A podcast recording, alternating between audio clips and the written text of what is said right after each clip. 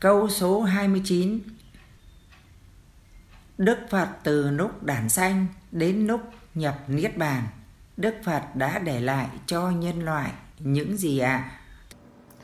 Đức Phật để lại cho nhân loại sáu pháp môn tu, cũng gọi là sáu con đường đi, gồm Đường đi số 1 Đi làm 37 loại thánh ở trái đất này sử dụng thần thông.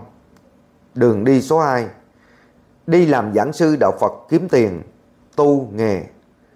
Đường số 3 Đi làm kỹ sư đạo Phật làm giàu, tu nghề. Đường số 4 Đi làm thầy thuốc để kiếm danh và tiền, tu nghề.